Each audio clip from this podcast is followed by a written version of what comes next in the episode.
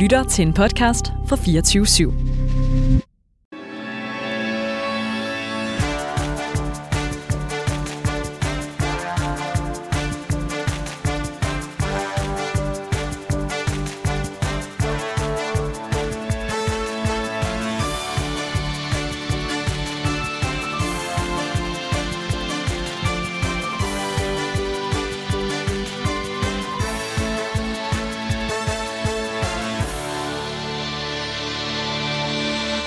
Velkommen til Danmarks mest ærlige debatprogram, Politik på onsdag. Her inviterer vi hver eneste uge spændende gæster ind til politisk debat helt uden spin og fastlåste positioner.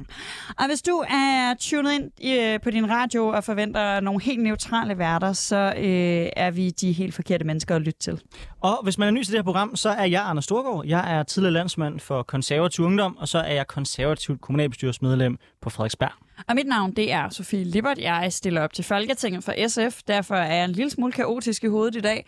Men øh, jeg er også tidligere landsforkvinde for SF Ungdom. Og lige om lidt, så får vi besøg af tre skarpe gæster, øh, som vi skal tage en vigtig debat med. Men inden vi lukker dem ind i studiet, så tager vi jo altid lige temperaturen på, hvad der har fyldt for os i den seneste uge. Og jeg kunne godt tænke mig at høre dig, Anders. Hvad har du lagt mærke til?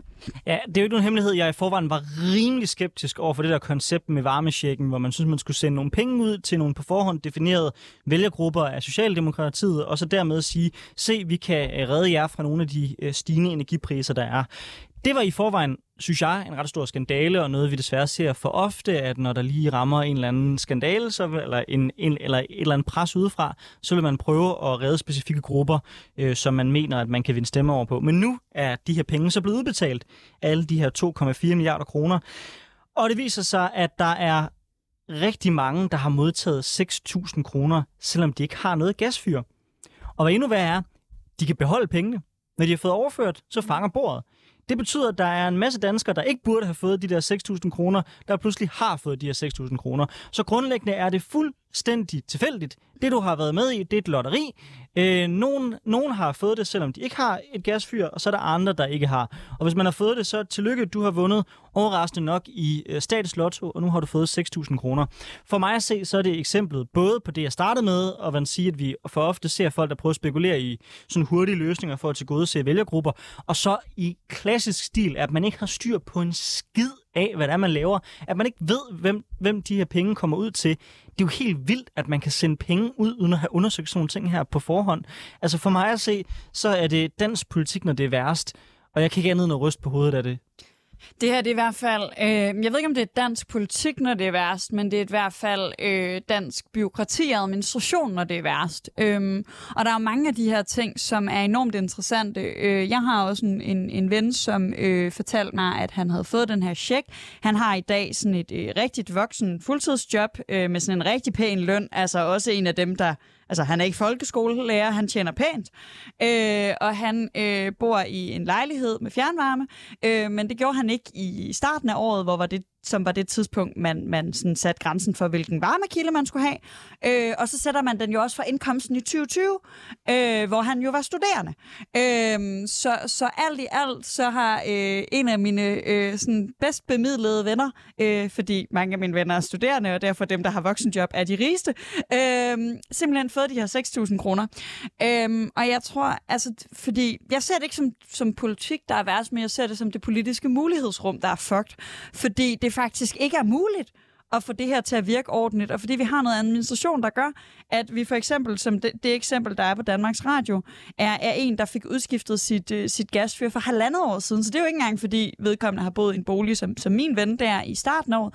Øh, det er jo fordi vedkommende, øh, det er jo fordi, der er noget galt i opgørelser og sådan noget. Øh, og jeg, altså, oh, det, jeg, jeg er med dig øh, på, hvor, hvor, hvor forfærdeligt det her er, men jeg synes, det stikker langt dybere end bare politik. Jeg synes, det stikker langt ind i, at vi simpelthen har nogle, nogle styrelser, nogle ministerier, som, altså, som ikke er i stand til at udføre det arbejde, de burde udføre. Men det er jo fordi, de systemer, vi hele tiden laver, bliver opbygget, så de er så komplekse, at selv folk internt i embedsværket ikke kan finde ud af det. Det er jo lige meget, om det er vores skattesystem eller det her. Så prøver man at lave en eller anden total nålestikøvelse, hvor man skal ramme nogle særlige grupper, og så opretter man et eller andet system, der aldrig nogensinde fungerer. Altså man kunne jo have valgt at sænke skatterne generelt for danskerne, hvis man vil afbøde inflationsstigningerne øh, for danskerne. Det havde så haft nogle andre utilsigtede konsekvenser, nemlig det faktum, at inflationen så var stiget endnu mere. Man kunne også have givet det specifikt i forhold til at sige, okay, hvis du er på kontanthjælp, så øger vi kontanthjælpen en en lille smule. Sådan nogle ting kan man jo gå ind og se på. Men når man ligesom prøver at lave en eller anden øvelse, der skal ramme nogle helt særlige mennesker, som man tænker, at der er et særligt behov, så går det altid galt. Mm. Og, og sådan er hele vores system gennem, gennemsyret. Det var også derfor, vi så den skatteskandale, vi så øh, senere, hvor, der, hvor, hvor, hvor, hvor skattevæsenet var besnydt for, jeg ved ikke hvor mange milliarder. Det er også, fordi man har tilrettelagt et system, der er så komplekst, at selv de folk, der arbejder i det, ikke kan finde rundt i det. Det vil jeg give dig ret i. Altså, det, det, den, den køber jeg gerne, den præmis, at det langt hen ad vejen ligger også i de beslutninger, der er taget. Alright, Sofie. Jeg skal også høre, hvad du har lagt mærke til.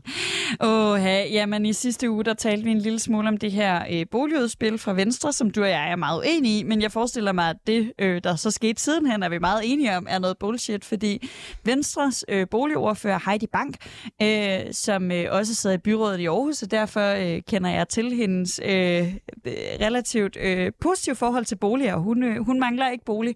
Øh, hun, øh, hun mener til gengæld, at øh, deres forslag Øh, handler om det her med, at unge nu får en skattefordel, eller folk generelt får en skattefordel, hvis de sparer op til deres første bolig. Og det hun så var ude at sige, det var, at øh, det er jo et valg, unge øh, står imellem. Vil de gå i byen, eller vil de spare op til en bolig? Øh, og jeg vil bare sige, at jeg har sådan kigget lidt, om jeg bruger små 1000 kroner om måneden på byture.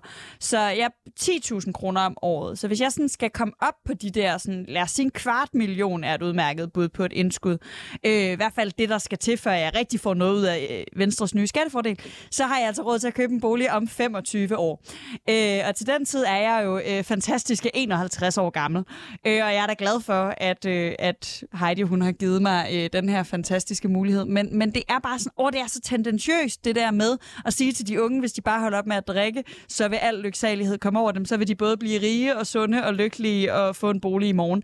Og det pisser mig af, at det altid er den tilgang, vi har til de unge. For sidst jeg tjekkede, brugte gamle mennesker mange flere penge på alkohol, end vi gjorde. Altså, jeg bad dig om at tage den her op, fordi jeg synes, det var så sjovt. Altså, for mig at se, var det sådan lidt et... Altså, det er lidt, det, der nogle gange sker politisk, hvor det vi i virkeligheden ser, det er sådan en slags Freudian slip, hvor man, man vil gerne lave en pakke, hvor man tænker, uh, nu appellerer vi til nogle unge, og ser os, vi kan være unge med de unge. Men selv når man gør det, så kan man ikke lade være med alligevel blive en lille smule... Alligevel havde de unge bare en lille smule. Præcis. Øh, og jeg er sikker på, at Heidi Bang har gjort det i god tro. Hun har tænkt tilbage, da jeg var ung, jamen der brugte jeg mange penge på at gå i byen, så det er jo sådan et eksempel, jeg kan bruge, så jeg kan komme ned i øjenhøjde med unge, uden overhovedet at begribe sig, at den udfordring, unge har med at komme ind på boligmarkedet, den har ingen skid at gøre med, om man drikker meget. Ja, jeg synes generelt set, at unge skal spare mere op. Jeg har ikke noget imod, at man til gode ser ekstra meget folk, der er gode til at man spare op. Fint nok for mig, men at tro, at det er at nøglen til alle unges økonomiske udfordringer, det er, ja, hvis jeg tog lidt mindre i byen, så ville det nok blive, blive en godt. Det er ærligt talt en lille smule latterligt, når det koster mange, mange, mange millioner at komme ind på boligmarkedet på øh, øh, ja, det københavnske, oceanske øh, eller frederiksbergske boligmarked for den sags skyld.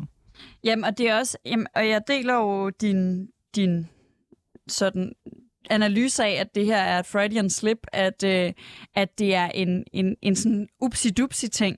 Øh, men det, det er også bare sådan et, et vildt eksempel på, øh, hvor lidt begreb man har om unges økonomi. Altså fordi det, de foreslår i Venstre, det er, at man sparer 50.000 kroner op om året jo. Øh, og for mange unge er det sådan cirka det, de bruger på husleje. Og den er bare så svær at slippe af med den der husleje. Øh, og så er jeg med på, jamen, så er ideen måske, at man ikke skal spare op, mens man er studerende, men i årene efter. Og der er jeg med på, der får man pludselig flere penge. Øh, men, men det er bare så sigende, at det man så den måde, man prøver at være ung på, den er at skubbe unge så langt væk, at, øh, at, at det ligesom bliver en, en jamen det bliver en, den modsatte ting af, hvad, hvad, hvad man gerne ville fordi det i så høj grad siger, vi forstår jer ikke, vi forstår ikke jeres problemer. Vi synes, I bare skal tage jer sammen og holde op med at drikke bajer, og i stedet spare op. Det er bare derfor, I ikke har fået en bolig. Og det er, altså, det, lige så, lige så meget, som jeg i sidste uge tænker, jeg tror, det her det virker. Jeg tror, I får unge vælgere ud af det her. lige så afslappet er jeg nu. Jeg tror ikke, der er det eneste ekstra ung, der stemmer på dem. Det er i hvert fald en lille smule let at sige, når at øh, for eksempel boligpriserne på Frederiksberg udvikler sig så meget, som, som de har. Altså når man i gamle dage kunne købe en bolig på på, øh, på Frederiksberg for 3, 4, 500.000, øhm, og den i dag så går til 5 millioner, så er det altså bare lidt nogle andre tal, vi sidder med i dag. Og så vil jeg bare helt kort nævne, at øh, Heidi Bank er øh, 50 år gammel, og jeg altså ville være et år ældre end Heidi Bank, når jeg fik råd til at købe en bolig, hvis jeg droppede byturene.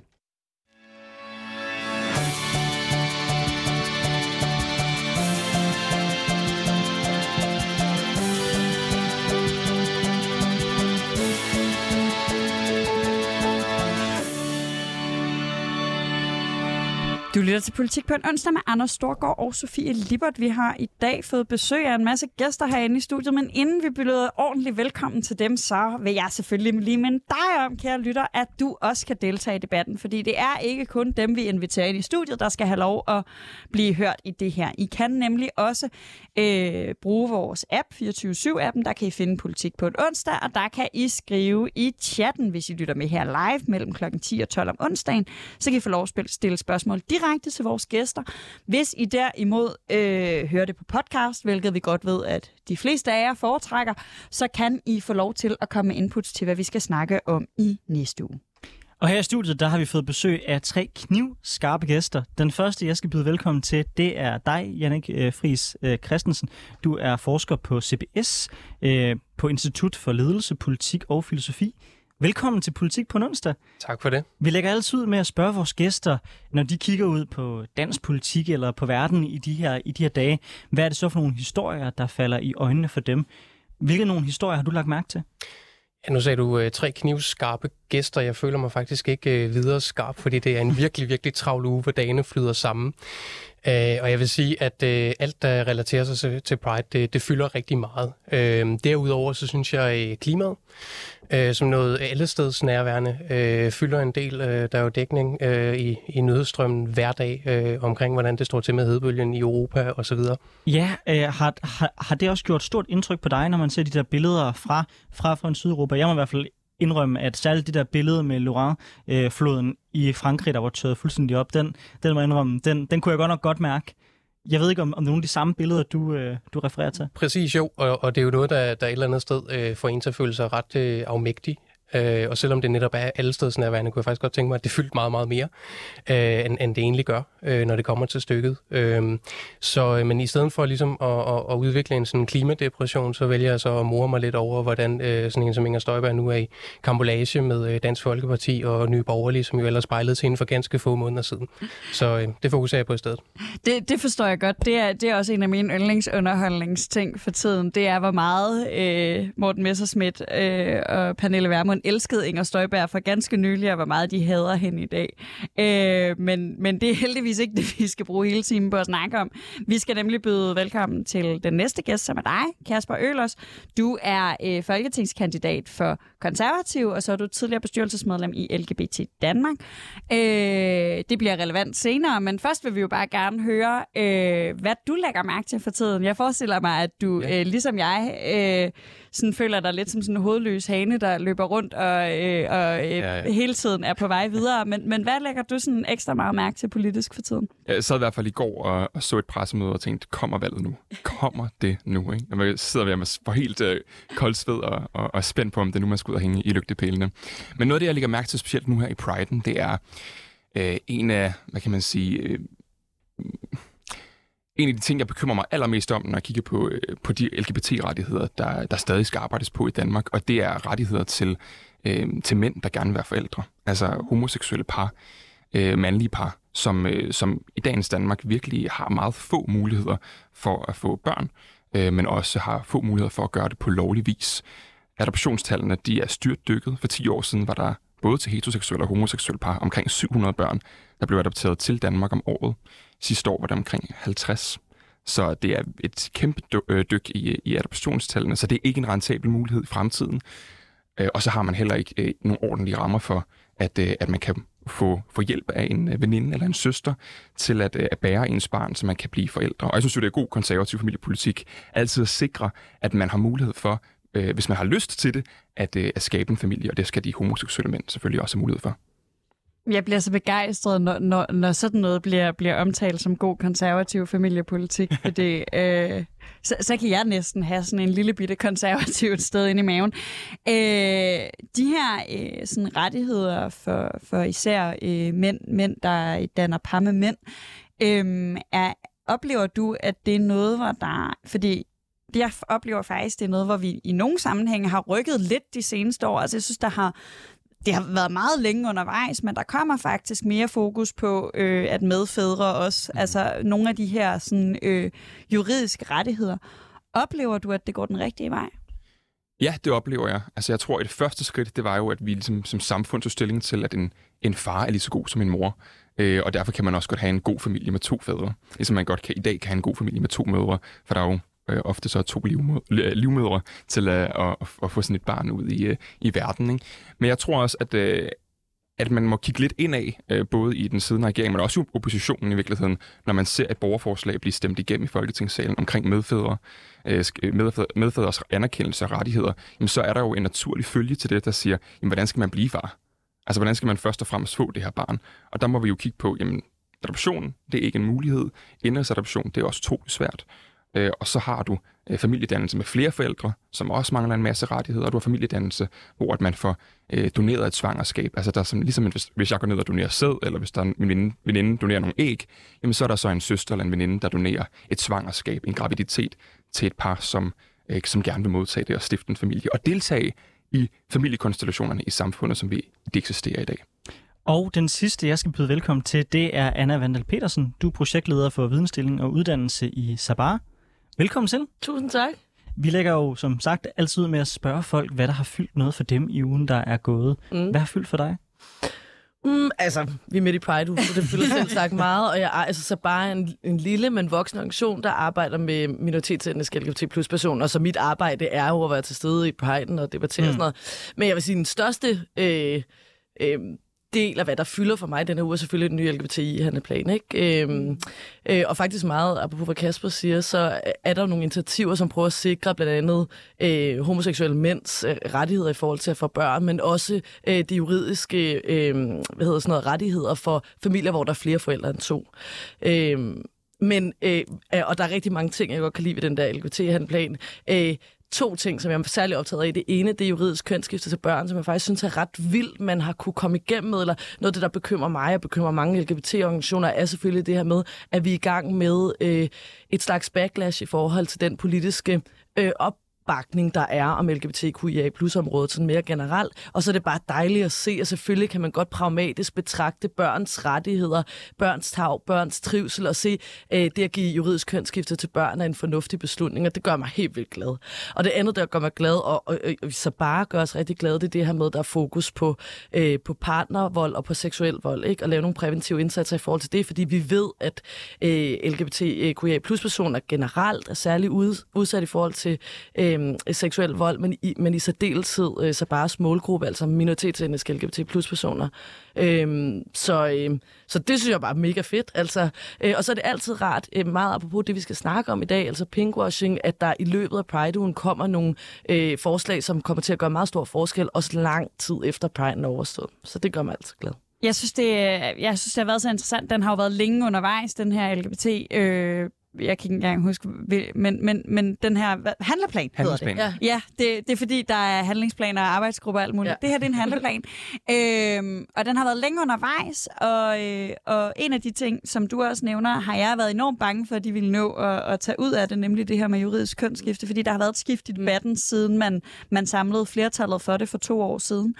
Øhm, er, er det her øh, generelt øh, en, en altså, jeg ved godt, at som interesseorganisation vil man altid have mere, men er det her en god nok plan? Altså, er det her faktisk god politik? Fordi det, det føler jeg, at nogle af, af altså, organisationer som Sabara, sådan altså nogle, der ofte bliver ramt af, at der ikke bliver lavet nok politik, og det ikke er godt nok. Og, men er det her faktisk en, en god handleplan? Er vi faktisk, om ikke øh, sådan endeligt tilfredse, så i hvert fald rimelig udelukkende glade for den? Mm, altså, jeg er en kritisk pige på den måde, så tænker jeg, det kan altid blive bedre. Og en af de ting, jeg faktisk er meget enig i, Susanne Brander, som er generalsekretær i, øh, eller sekretariatet, ups, i LGBT plus Danmark, øh, sagde i politikken det der med, at det er rigtig fedt, der er et initiativ i forhold til at skabe mere trivsel for LGBTQIA plus børn i, i folkeskoler og i skoler generelt, øh, men det går for langsomt. Og der er selvfølgelig noget med det. Kunne man få mere finansiering? Kunne det gå hurtigere, end det går nu? Man har jo vidst i lang tid, at trivselen den haltede for børn og unge, som var LGBTQIA plus personer. Men derudover så vil jeg sige, når jeg læser, når det er også så bare take på det, det er, det er overordnet en ambitiøs plan, og vi er meget glade for den, og den rammer os bredt, og en del af vores målgruppe, en, jeg vil sige, måske den mest sårbare gruppe under LGBTQIA plus øh, paraplyen, altså øh, øh, asylansøgere, som har... Øh, som er LGBTQIA plus personer, er også taget i betragtning i den. Altså på den måde når den faktisk bredt. Og så, øhm, øh, så er der noget med, at den udlader nogle perspektiver, for eksempel i forhold til intersex personer, øh, som, som jeg tror, man skal kigge på, øh, når man skal lave en ny handleplan og sikre for den del af, af akronymet med. Ja.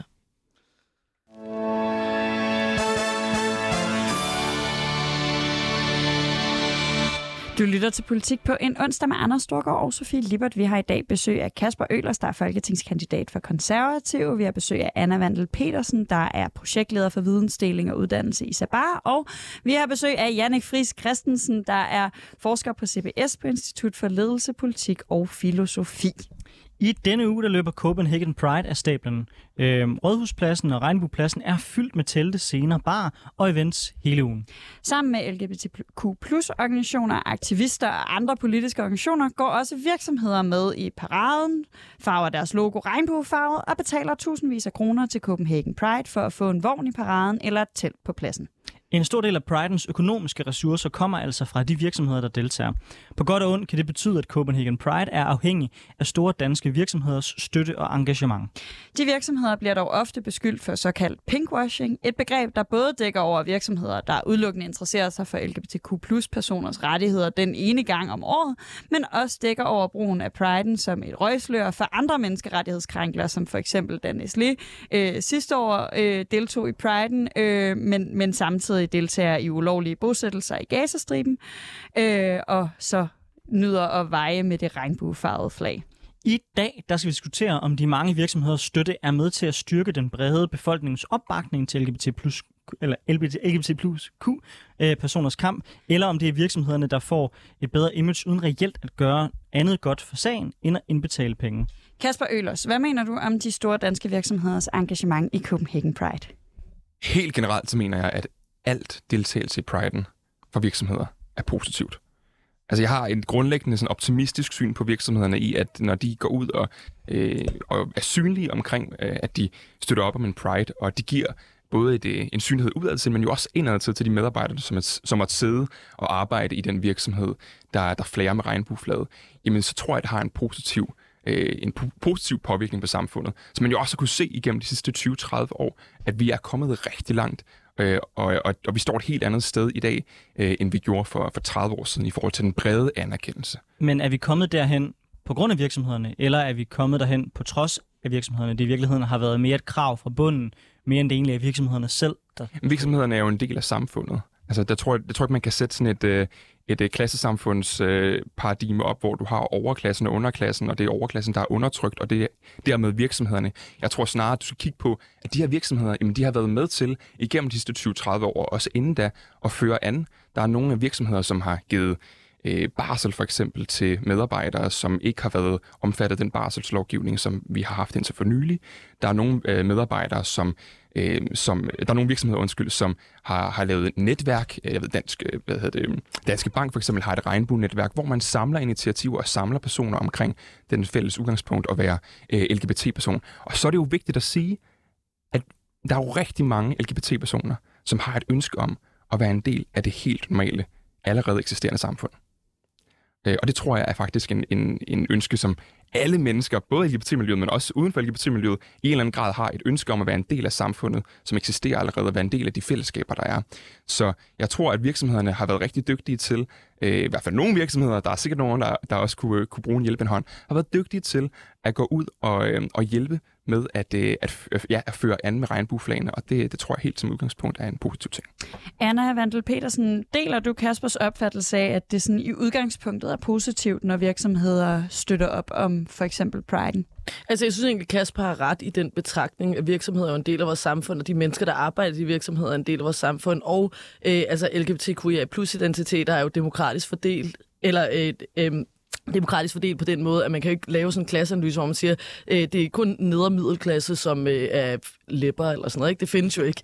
Øh, så derfor vil der jo være LGBTQIA plus personer alle steder, og de skal jo have ret til at organisere sig og passe på sig selv. Men jeg synes, det er et stort skridt fra interne personale øh, organisering og det at skabe trivsel for LGBTQIA plus personer, og så til øh, virksomheders øh, tilstedeværelse i, i øh, Pride og så videre. Og jeg vil sige det sådan her. I udgangspunktet, som sige, der er jo masser godt at hente øh, af pinkwashing på den måde, at der kommer nogle fede penge ind til en organisation, som garanteret er meget godt for en masse LGBTQIA plus personer. Øh, men men øh, når jeg så alligevel er bekymret, skråstrej skeptisk, så det er ikke kun fordi, at det tit er fyldt af hyggeleri, altså de virksomheder mest er øh, optaget af det, fordi det er en fed brandingstrategi, og det er jo fair nok, det er også en del af at være en virksomhed, det er at skulle tjene nogle gode penge eller sådan, ikke? Øh, det, er, det, der gør, at jeg er bekymret for det, det er, at jeg tror, at man skal huske, at øh, LGBTQIA plus rettigheder er politiske, og de bliver ikke ved med at være bredt populære. Det tror jeg ikke på, og i hvert fald kan vi risikere, at de ikke gør. Og når de ikke er bredt populære længere, så kan virksomheder ikke brande sig på dem. Så på den måde skal man sige, at vi, er, øh, vi kan kortvejt sikre finansiering af Pride-parader osv. gennem virksomheder, øh, så længe at der er overordnet konsensus om, at det der med regnbueflaget, det er godt og dejligt. Så når man arbejder i en organisation som så bare, som jeg gør, så det man er optaget af, det er selvfølgelig ikke, hvordan får vi en fed fest, det er, hvordan er det, vi får finansieret vores krisetilbud om syv år? Øh, hvordan er det, vi lige skal sikre os, når det ikke er fedt at løbe Rainbow Run en gang om året øh, med regeringen eller whatever? Hvordan er det så, vi sikrer, at vi kan lave rådgivning og undervisning til øh, socialfaglige personer og sådan noget? Ikke? Ja. Men er man så ikke med til i virkeligheden at skubbe måske nogle folk fra sig ved overhovedet at omtale virk- virksomhederne som nogen, der pinkwasher? Altså, det er i hvert fald det, jeg nogle gange tænker, når jeg hører både mm. begrebet mm. pinkwashing, men også greenwashing den anden vej. Mm. Det er, at der nogle gange godt kan blive tendens til, at man måske i virkeligheden skubber nogle folk fra sig, mm. som egentlig prøver at komme ind i møde, og man så dermed risikerer måske egentlig at skade en sag. Øh, i, i hele klimaspørgsmålet synes jeg eksempelvis, det er rigtig vigtigt, at vi sørger for at få så mange med ombord som overhovedet muligt. Og det samme gælder vel også i det her tilfælde. Altså risikerer vi ikke at skubbe folk fra os ved at tale om pinkwashing? Altså ved at kritisere. Altså, jeg tror, det er væsentligt at sige, at for mig ser det ikke sådan, at man kan sige det. Det er også derfor, jeg starter med at sige, man kan ikke bare sige, pinkwashing er noget lort. Eller sådan, hmm. For der er alt muligt godt, man kan hente ud af det. Men man er jo nødt til, hvis man står på nogle organisationer, der skal have finansiering bæredygtigt hmm. i mange år, så er man jo nødt til at forholde sig kritisk til, hvordan er det, vi sikrer det. Og det er jo ikke det samme som at sige, jeres intentioner er kun dårlige, eller hmm. vi vil ikke have noget med pinkwashing. Gør vi modtager aldrig penge for nogen. Det gør vi også i Sabar. Vi får også kommersiel øh, funding. Hmm. Men, men men, men, øh, men forholder os klart kritisk til det mest internt, som i, hvordan forholder vi os til det strategisk, ikke? Mm. Som er den overordnede overvejelse, jeg synes er vigtigt for os at tænke over. Øh, og, og selvfølgelig risikerer man at øh, støde nogen fra sig, hvis man kigger kritisk på noget, øh, alle ikke er enige om. Men alle er jo ikke enige om LGBTQIA plus dagsordner mm. eller strategier. Øh, og det vigtige, tror jeg, noget vi skal lære i LGBTQIA plus sammenhæng, det er, hvordan vi varetager uenigheder. Mm. Øh, øh, uden at det betyder, at vi ikke vil være en del af... Altså, Kasper og jeg er håbløst uenige i de fleste ting, men, vi, vi, men vi har meget fornuftige, meningsfulde, konstruktive mm. dialoger, for vi mm. forstår godt, at det, at vi LGBTQIA plus personer, mm. ikke betyder, at vi har samme øh, ambitioner for vores samfund. Mm. Øh, men, men vi bliver klogere at snakke med hinanden, ikke? Det synes jeg var dejligt sådan at udpensle, fordi det er netop det, jeg, jeg synes var mega spændende ved at invitere jer tre ind, øh, i stedet for at have nogen stående, der øh, agerer helt uden for miljøet og kigger ind på det. Og jeg kunne derfor også godt tænke mig at høre øh, dit take på det her spørgsmål, Jannik Friis Christensen. Er, er det generelt positivt for LGBT? LGBT det er så, åh, ja. det er jo så forfærdeligt, når man gluder i det der, fordi jeg synes, det er så pinligt, at jeg griner altid ved radioværter, når de gør det. øh, øh, men er det generelt positivt for LGBTQ plus personer, at øh, virksomheder deltager i for eksempel Pride'en, at øh, de maler deres øh, logo regnbuefarvet en uge om året. Øh, at, at, at det generelt positivt for kampen, tror du? Jeg vil indledningsvis sige i hvert fald, at det er en ret øh, privilegeret øh, debat at have at tale om pinkwashing, ja. øh, øh, i, en, i hvert fald i vores kontekst af verden. Ikke? Fordi det forudsætter, at der er nogle virksomheder, der ligesom gider at lege med os i første omgang. Ikke? Og øh, jeg blev mindet om øh, senest i juli til Malmø Pride, hvor jeg var en del af en paneldebat om samme emne, øh, hvor øh, arrangøren af Beograd i Serbien, øh, Pride, øh, sagde, at han ville elske eller bare ønske, at der var en Danske Bank, eller en Novo Nordisk, eller en 7-Eleven, der ligesom gad offentligt at bakke op om deres arrangement, øh, fordi de kunne godt hente øh, støtte øh, sådan, øh, bagom, øh, men, men virksomhederne står altså ikke frem øh, offentligt, og det, og det kæmper de ligesom med, og der, der er det jo en form for blåstempling, hvis man ligesom kan få øh, næringslivet til at sige, jamen selvfølgelig øh, støtter vi op om det her, øh, og at LGBT plus personer er en, øh, en helt normal øh, og væsentlig del, accepteret del af, af samfundet. Ikke? Øh, man kan sige, hvis vi forstår Pride som en synlighedsbevægelse, og det er det i, i høj grad, øh, jamen så er enhver form for, øh, for støtte, hvor man kipper med regnbueflaget, øh, det, det, det er jo gavnligt. Øh, man kan også bare konstatere, at, øh, at baren for, hvad der ligesom er tilstrækkeligt, den rykker sig, så man så begynder at opnå en vis grad af synlighed, hvor man så kan adressere de problematikker, der er, jamen så vil man automatisk som virksomhed få skabt nogle, øh, nogle øh, ekstra forventninger hos sine øh, interessenter. Øh, så når man kigger med flade, så signalerer man jo, at man, øh, man står for nogle særlige værdier, og de værdier vil typisk være øh, mangfoldighed, inklusion, accept af universelle menneskerettigheder osv. Øh, så det vil sige, så vil der jo så også være nogen i samfundet, der ligesom holder en ansvarlig, hvis man kan konstatere øh, det her, som Anna kaldt hyggeleri, at øh, okay, I siger faktisk det her, når I viser regnbuefarverne, men vi kan bare konstatere i jeres øh, måden, I får produceret jeres øh, tøj på osv. i Østasien eller lignende, I lever ikke helt rigtigt op til det, vel? Ikke? Så der er en diskrepans mellem øh, tale og handling, og det bliver problematiseret. Det ændrer bare ikke videre, at man har bidraget til noget synlighed. En lille ting, jeg lige kunne tænke mig, fordi du nævner det her med det privilegerede i det, og hyggeleriet er jo nogle gange netop den der analyse af, jamen I producerer jeres tøj øh, super nederen over for menneskerettigheder og andet, men noget andet er jo også, jeg kan huske, der var ret hæftig kritik af Netto for nogle år siden, fordi de ligesom først var vældig meget Pride, og så åbnede de en masse butikker i Polen, og så var de ikke så meget Pride.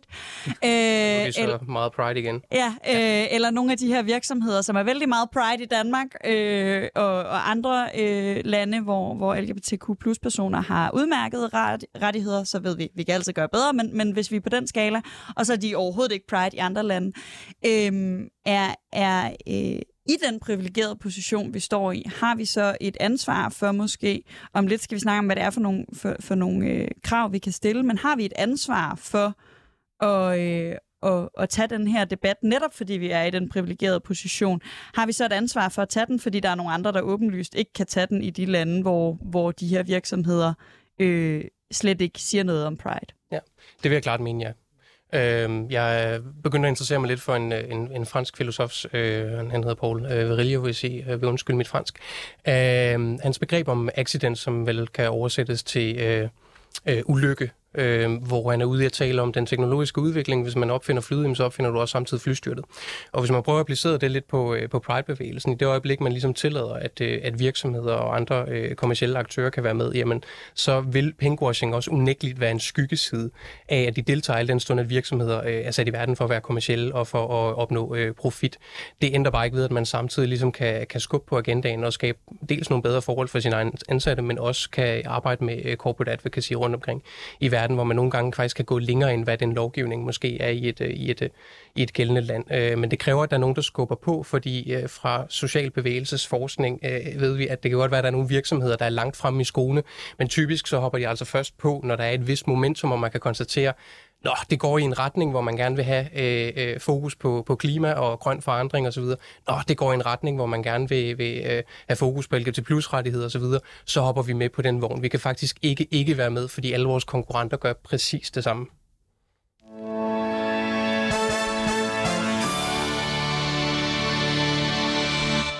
Du lytter til Politik på en onsdag med Anders Storgård og Sofie Libert, hvor vi har besøg af Kasper Ølers, der er folketingskandidat for Konservativ Folkeparti og tidligere bestyrelsesmedlem i LGBT Plus Danmark.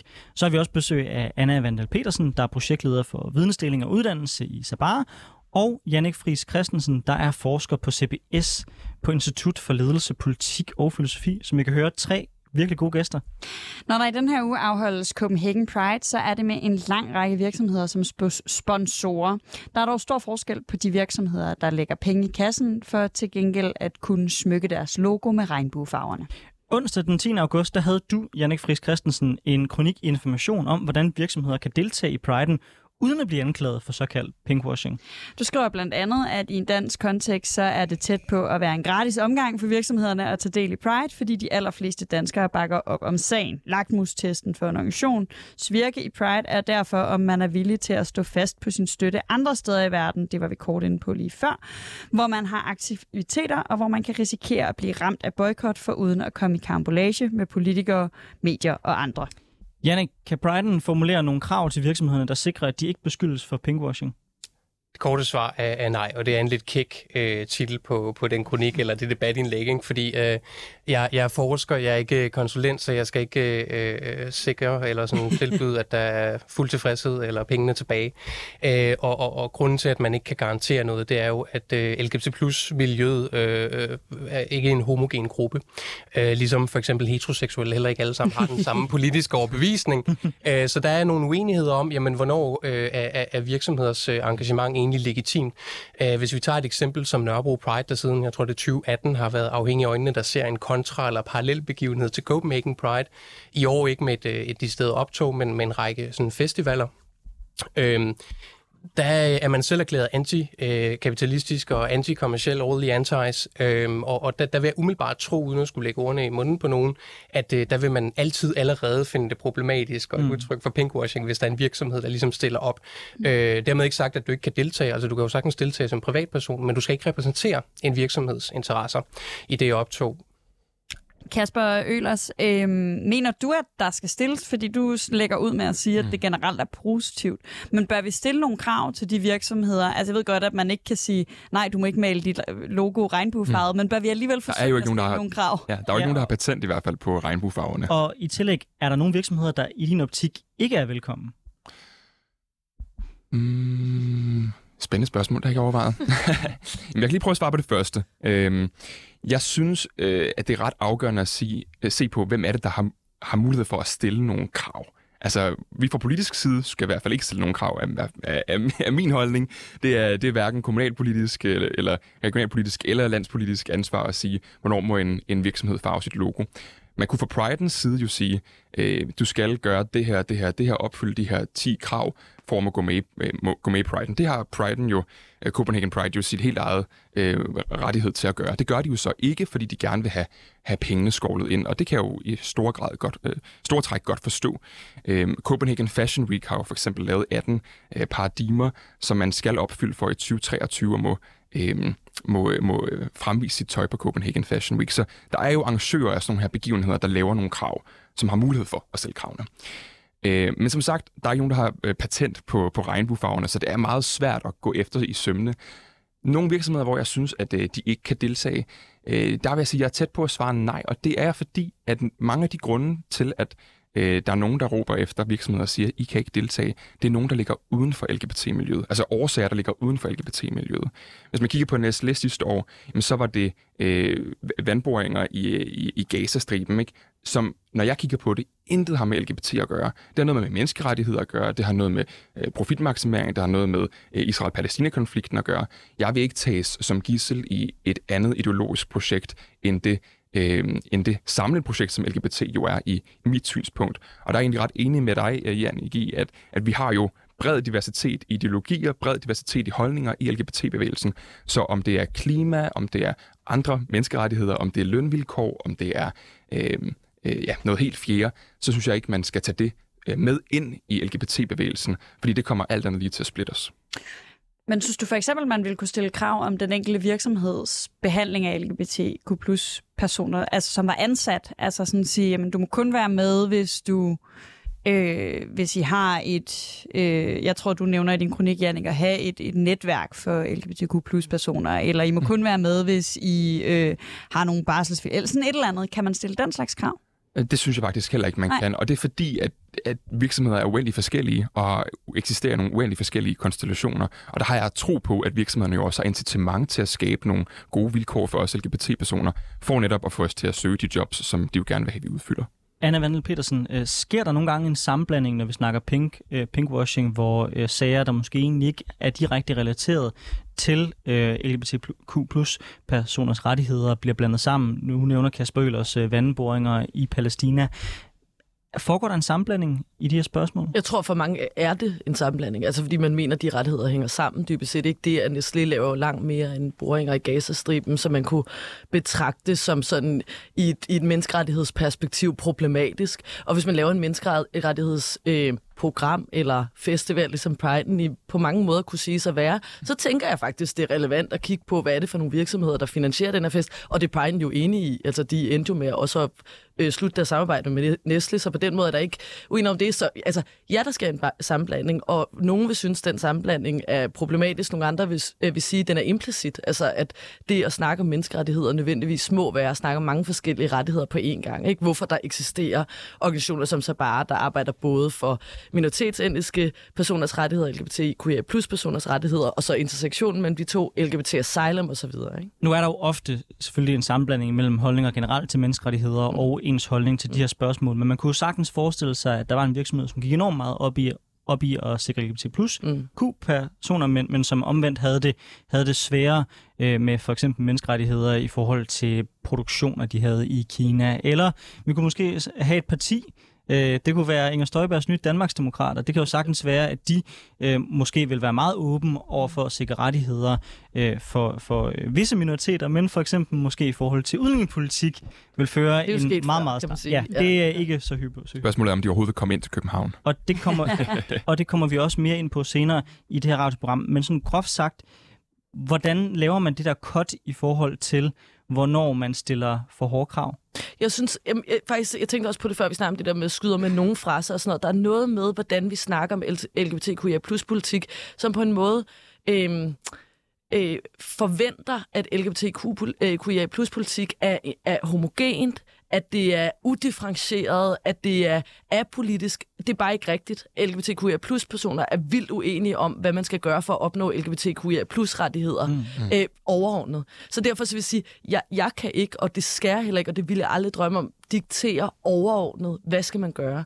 Øh, altså, øh, det synes jeg er meget, meget vigtigt at sige. Så selvfølgelig skyder man nogen fra sig. Hvis man arbejder med intersektionalitet og normkritik og magtkritik, så skyder man nogen fra sig. Hvis man laver samarbejde med øh, Nestle og Kellogg, så, Kellogg, så skyder man nogen fra sig. Sådan er det. Øhm, så, så det synes jeg er svært at svare på. Men jeg synes, Pride'en er vel et godt eksempel på nogen, der sætter sig ned, de får noget kritik, for eksempel fra et samarbejde med Nestle, så sidder de og overvejer, hvad, hvad synes vi om det her? Hvilke principper strider det mod i forhold til det, vores bestyrelse synes? Øh, så stilling til det, som man vil gøre med alle andre værdisager, ikke? Altså snakke om det. Det andet med politiske partier, det er jo også en samtale, man har haft i, i Copenhagen Pride, ved jeg. Og jeg tænker, det er det samme. Det er svært at lave en overordnet skæring, hvor man siger, det her det her prioriterer vi som et parti, vi vil have med, det her gør vi ikke, det her vil for evigt ekskludere nogen. Det tror jeg, Copenhagen Pride må tage stilling til, når der er nogle partier, der melder sig til Pride, dybest set. Ikke?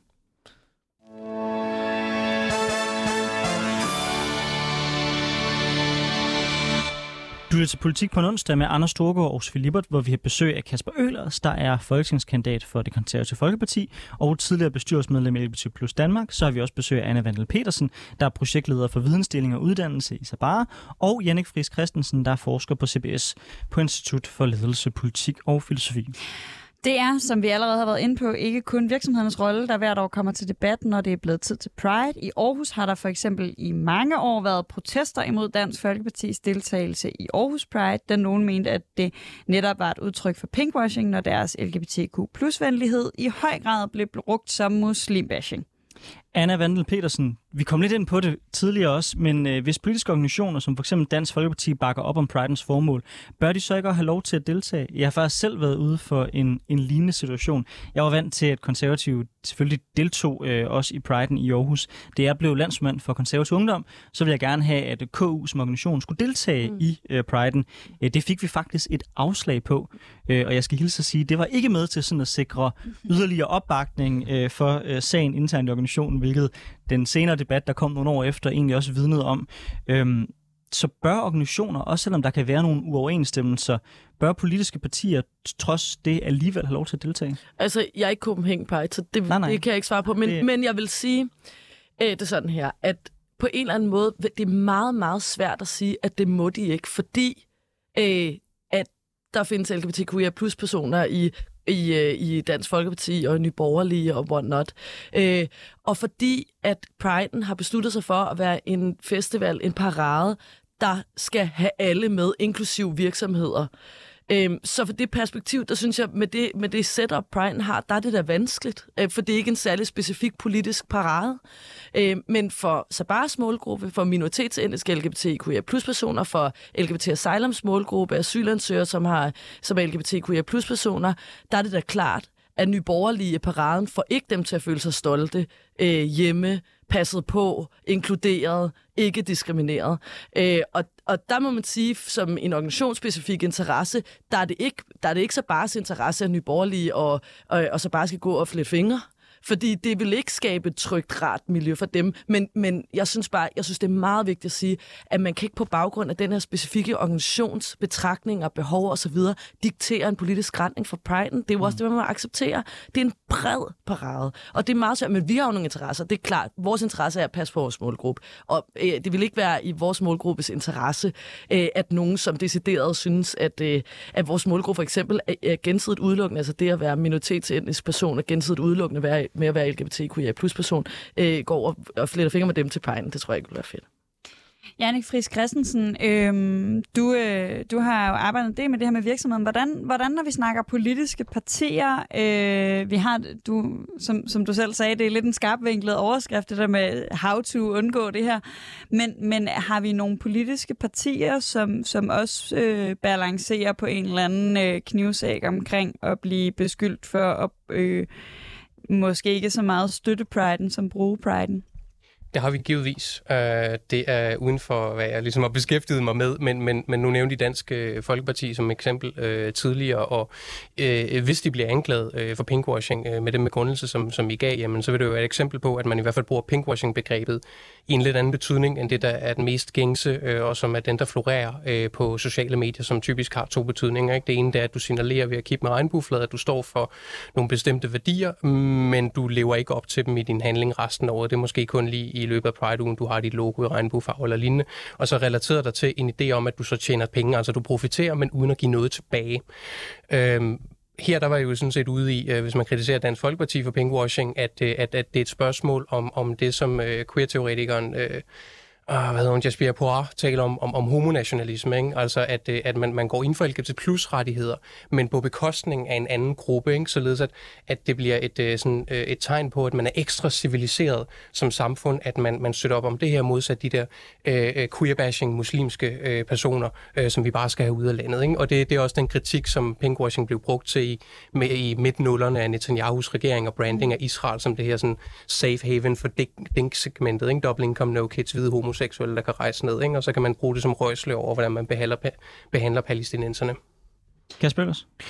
Ja, jeg synes jo også bare, det er vigtigt, at man øh, ikke lukker øjnene for, hvor at vi har de største udfordringer i Danmark. Og det er ikke, fordi jeg vil stå her og, og muslimbash, men mm-hmm. vi har øh, både i frikirken, de kristne frikirker i, i Vestjylland nogle store udfordringer med LGB, accept af LGBT-personer, men vi har også i, i nogle af de øh, ghettoområder, i nogle af de parallelsamfund, som man kan nærmest sige er opstået, øh, en oplevet øh, Øh, frygt for at stå ved at være LGBT-person, og det er et stort problem, og det må vi også anerkende, uden at være berøringsangste for, at det så basher nogle andre. Man kan sige, der har jo lige været et kæmpe godt eksempel. Jeg var stået i det her studie for øh, ja, en uges tid siden og snakkede om øh, strategien mod abekopper øh, fra Sundhedsstyrelsens øh, side, og det var øh, i min optik utroligt dårligt håndteret, fordi man jo var bange for at stigmatisere en, øh, de, de homoseksuelle mænd, og derfor så ville man ikke sætte fokus på, at det var dem, der skulle have vaccinen.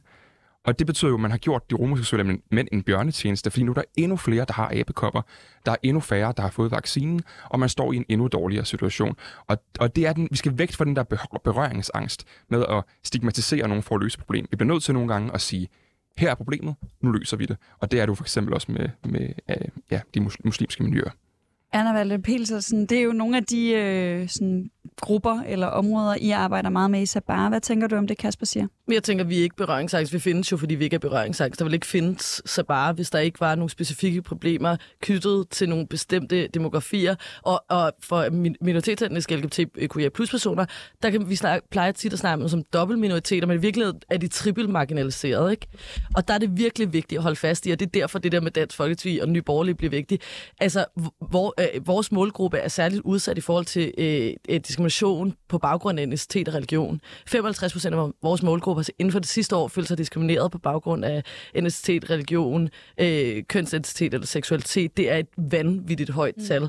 Så derfor har vi jo dobbeltinteresser. Vi er ikke berøringsangste. Nå, den, anden, den anden ting er øh, selvfølgelig øh, negativ social kontrol øh, og vold for øh, familie og bagland.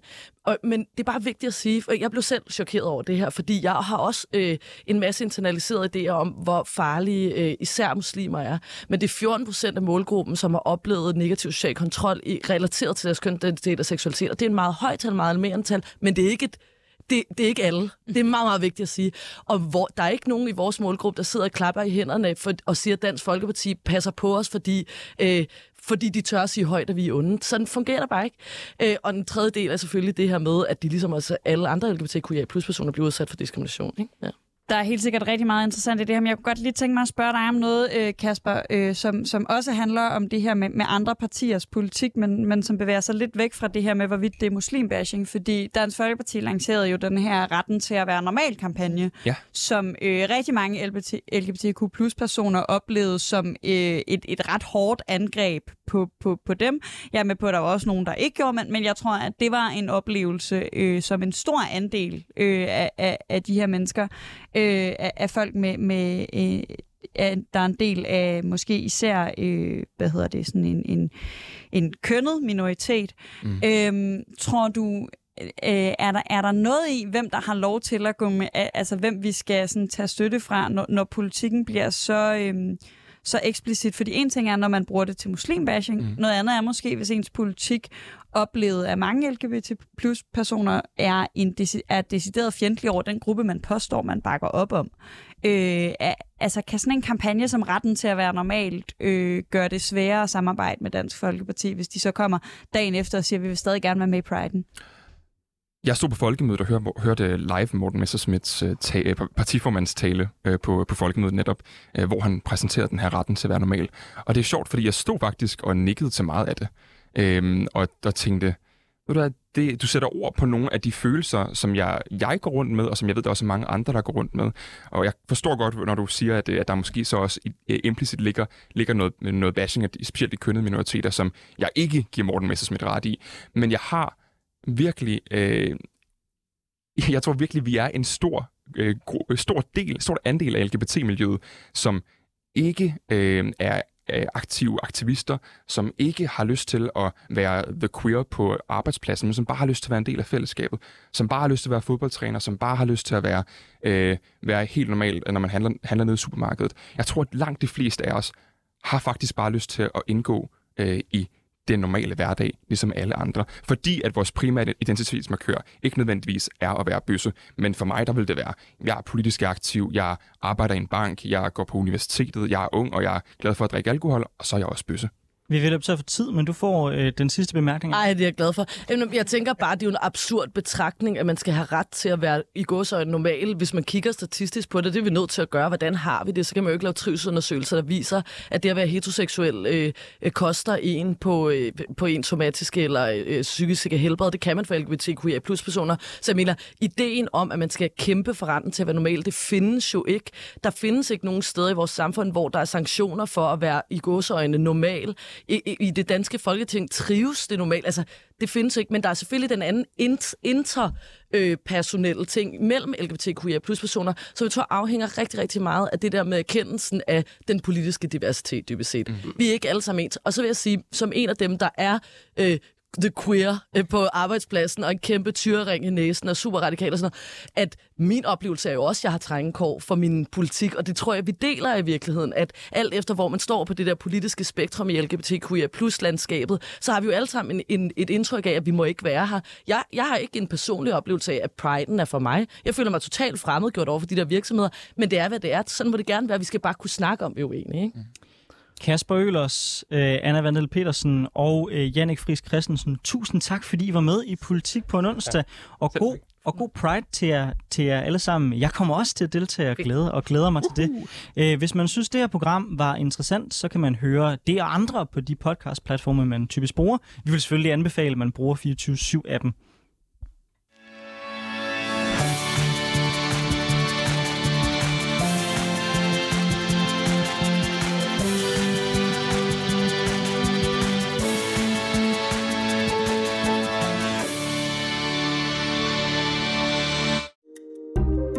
Kære lytter, du har lyttet til et program fra 24 /7. Du kan finde meget mere modig, nysgerrig og magtkritisk taleradio på 24 7 appen Hent den i App Store og Google Play.